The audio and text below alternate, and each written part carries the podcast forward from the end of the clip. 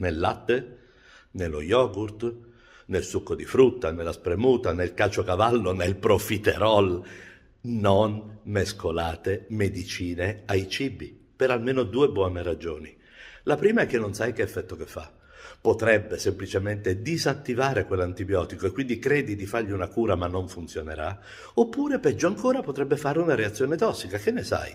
Leggi sempre sul bugiardino, ci sono delle medicine che si possono mischiare ai cibi, altre assolutamente no. Seconda ragione, ma veramente vuoi impostare il rapporto col tuo bambino sulla base di un inganno? Cioè gli stai dando una roba preziosa come un cibo e dentro c'è il cavallo di Troia dell'antibiotico malefico meglio, meglio patti chiari.